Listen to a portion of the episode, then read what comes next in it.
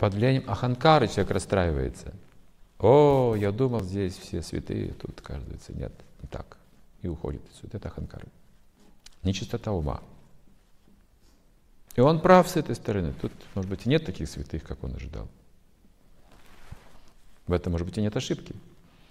Ошибка в том, что он оставляет преданное служение, прерывает процесс. Если бы он не прерывал процесс, он бы увидел через время процесса очищения, что все становятся святыми, кто практикует. Это вопрос времени.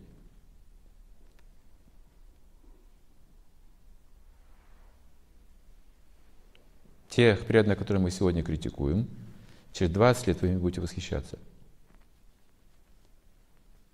Сами будете это делать. И в душе будете очень сожалеть, что раньше критиковали их.